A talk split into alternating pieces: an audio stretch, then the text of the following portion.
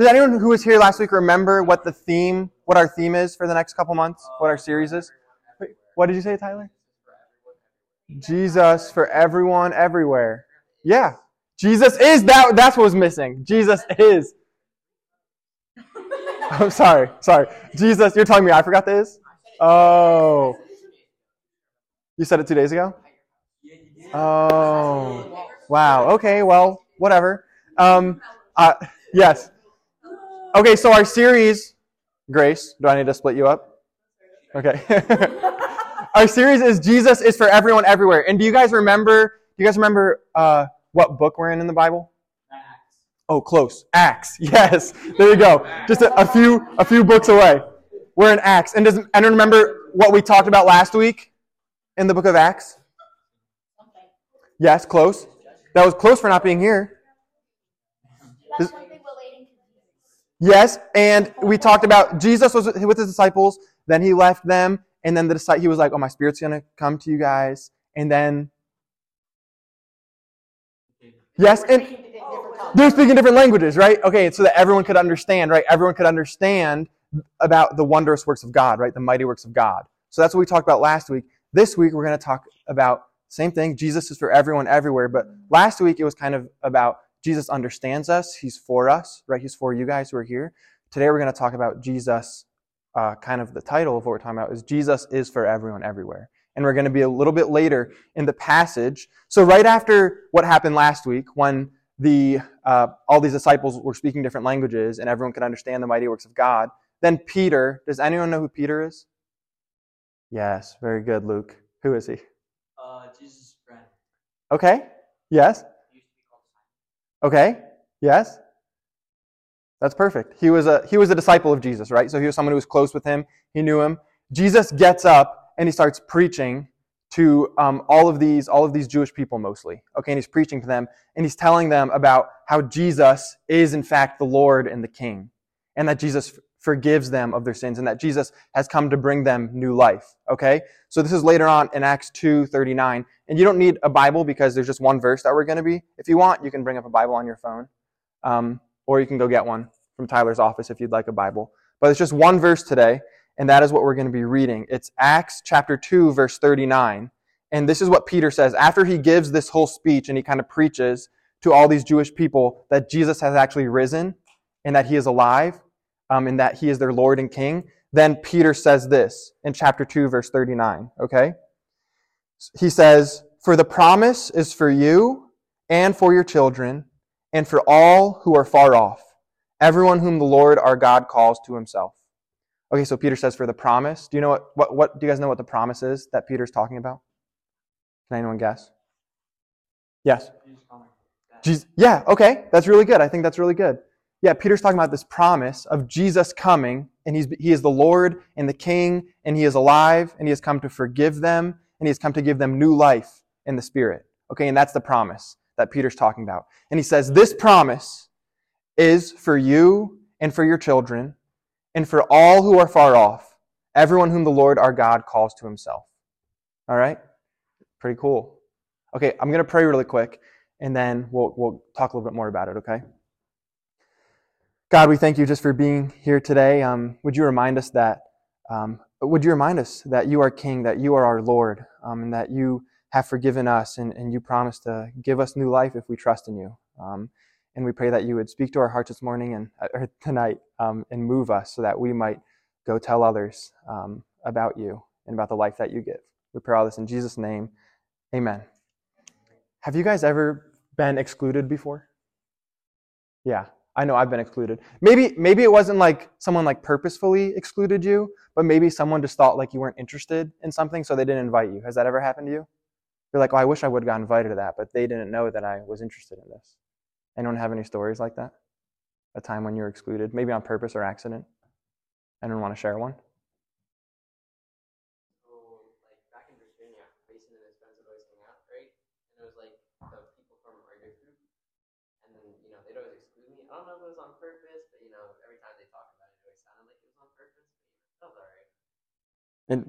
Was it good or bad? Bad. Mm-hmm. It was kind of probably sad and hurtful, right? Yeah. Anyone else want to share a story?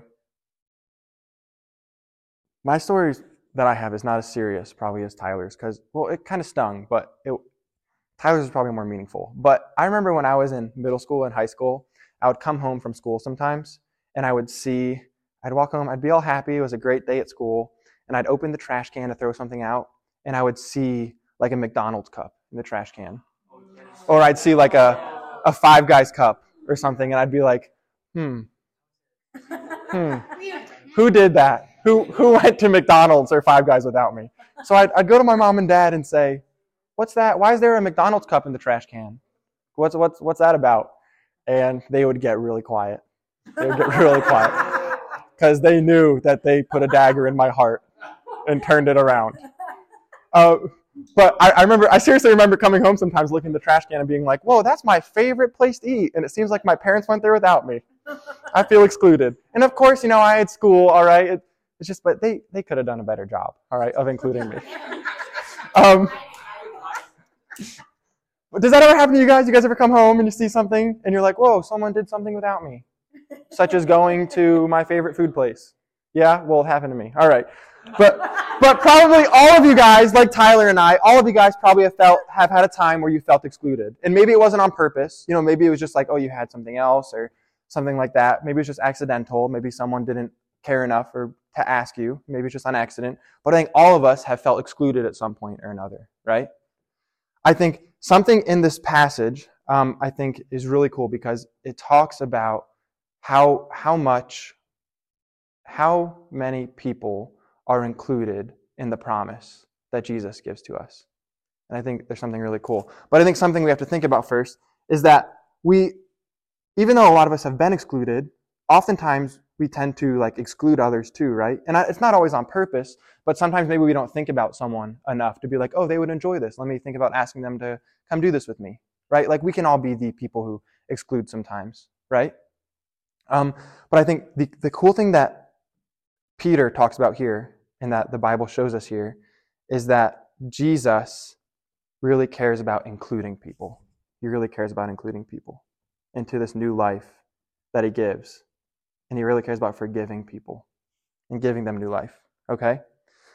Because what Peter says here, he says, what did he say? The promise is for you and your children and for all, I know you don't have it in front of you, and for all who are far off. And he says, everyone whom the Lord God calls to himself. So I think, thinking about this verse, I think there's two things that we can think about. What does this mean for us? Okay, what does this mean for us? The first thing is our series is Jesus is for everyone, everywhere, right? That's our series. And the first thing I think is that Jesus is for everyone, even those who are far off. Does anyone have an idea of what that could mean? Yes, Logan? Okay, people who don't believe in Jesus or aren't Christians. Okay. What else? You guys agree with Logan, or you guys think there's more to add? Anyone have anything? Yes, Luke? People that are mad or angry with God? Uh-huh. Anyone have anything else to add as well? I think that those things are very true, that Jesus, that when Peter says that Jesus is for all, even those who are far off, I think he does mean even for people who don't necessarily trust in Jesus yet, or don't know God, or even are angry with God. I think Peter, that's how crazy this is, that Jesus can be for someone who doesn't even know him or like him.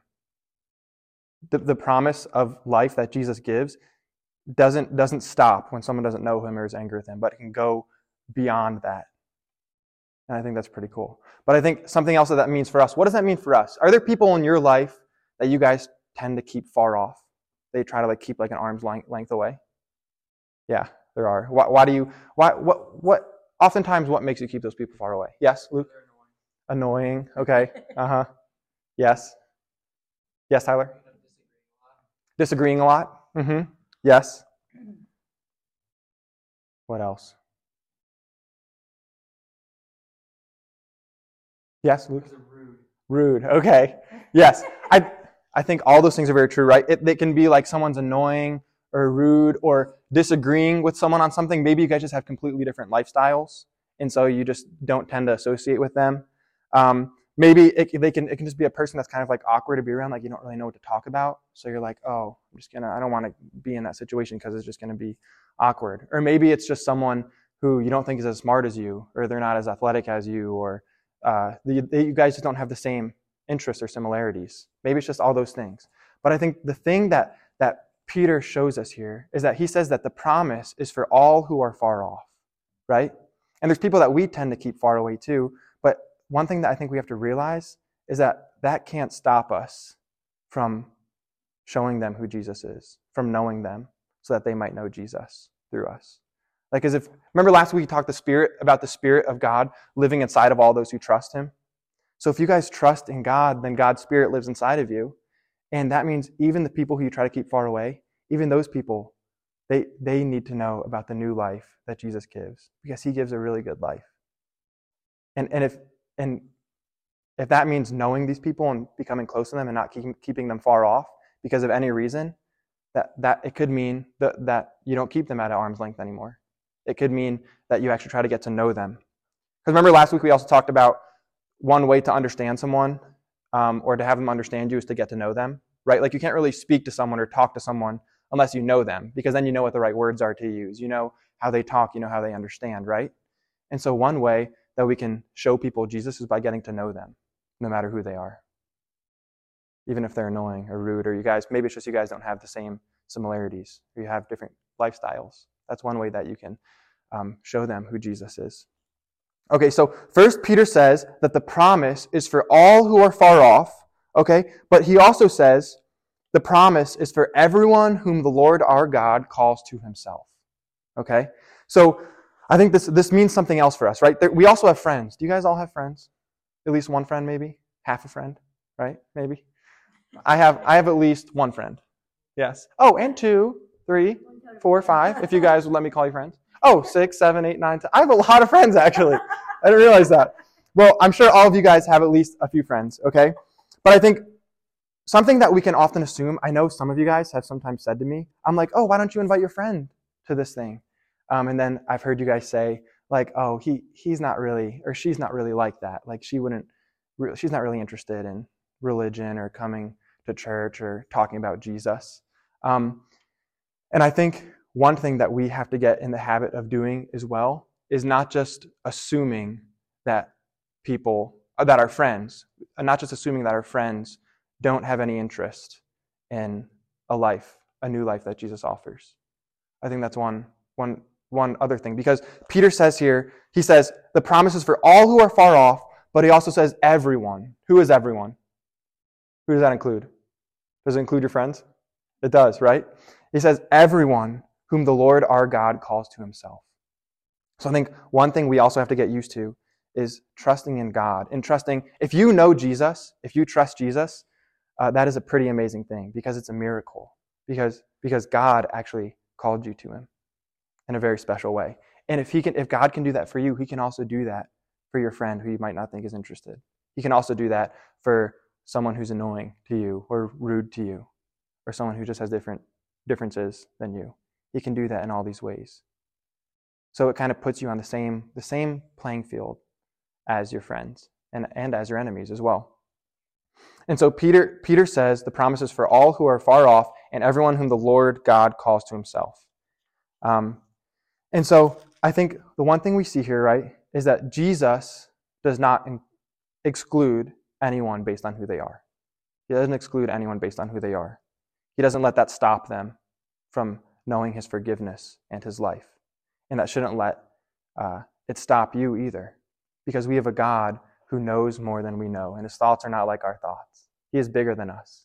And so one thing that all of you guys can do is try to trust God a little more. And that doesn't mean just inviting your friends and people who are rude and angry. It doesn't just mean inviting them to church or inviting them here, but I think it also could just mean starting up conversations about faith or about Jesus and seeing where it goes. It doesn't mean actually having to go to school and say, hey, Jesus has to be your savior. But can it just be like, hey, what do you think about Jesus? What do you think about faith? What do you think about church? Because that's getting to know someone, right? And then when we get to know them, we get to hear their stories.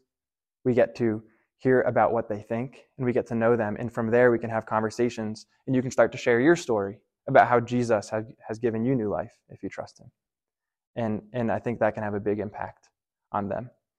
And so Peter says, just one more time, the promise is for you. The promise is for you and your children and for all who are far off, everyone whom the Lord our God calls to himself. And so I think the challenge for us today is to let each of you guys walk in the new life that Jesus has given to you. If you trust in Jesus, Jesus has given you new life, and he's given you a spirit that empowers you to do these things. And he calls all of you to invite everyone, those who are far off and those who are close to you. So those who you think are rude and annoying or just have differences with, but also your friends who maybe you just assume have no interest in faith or Jesus, to invite them into this new life that Jesus offers, because he offers it to everyone.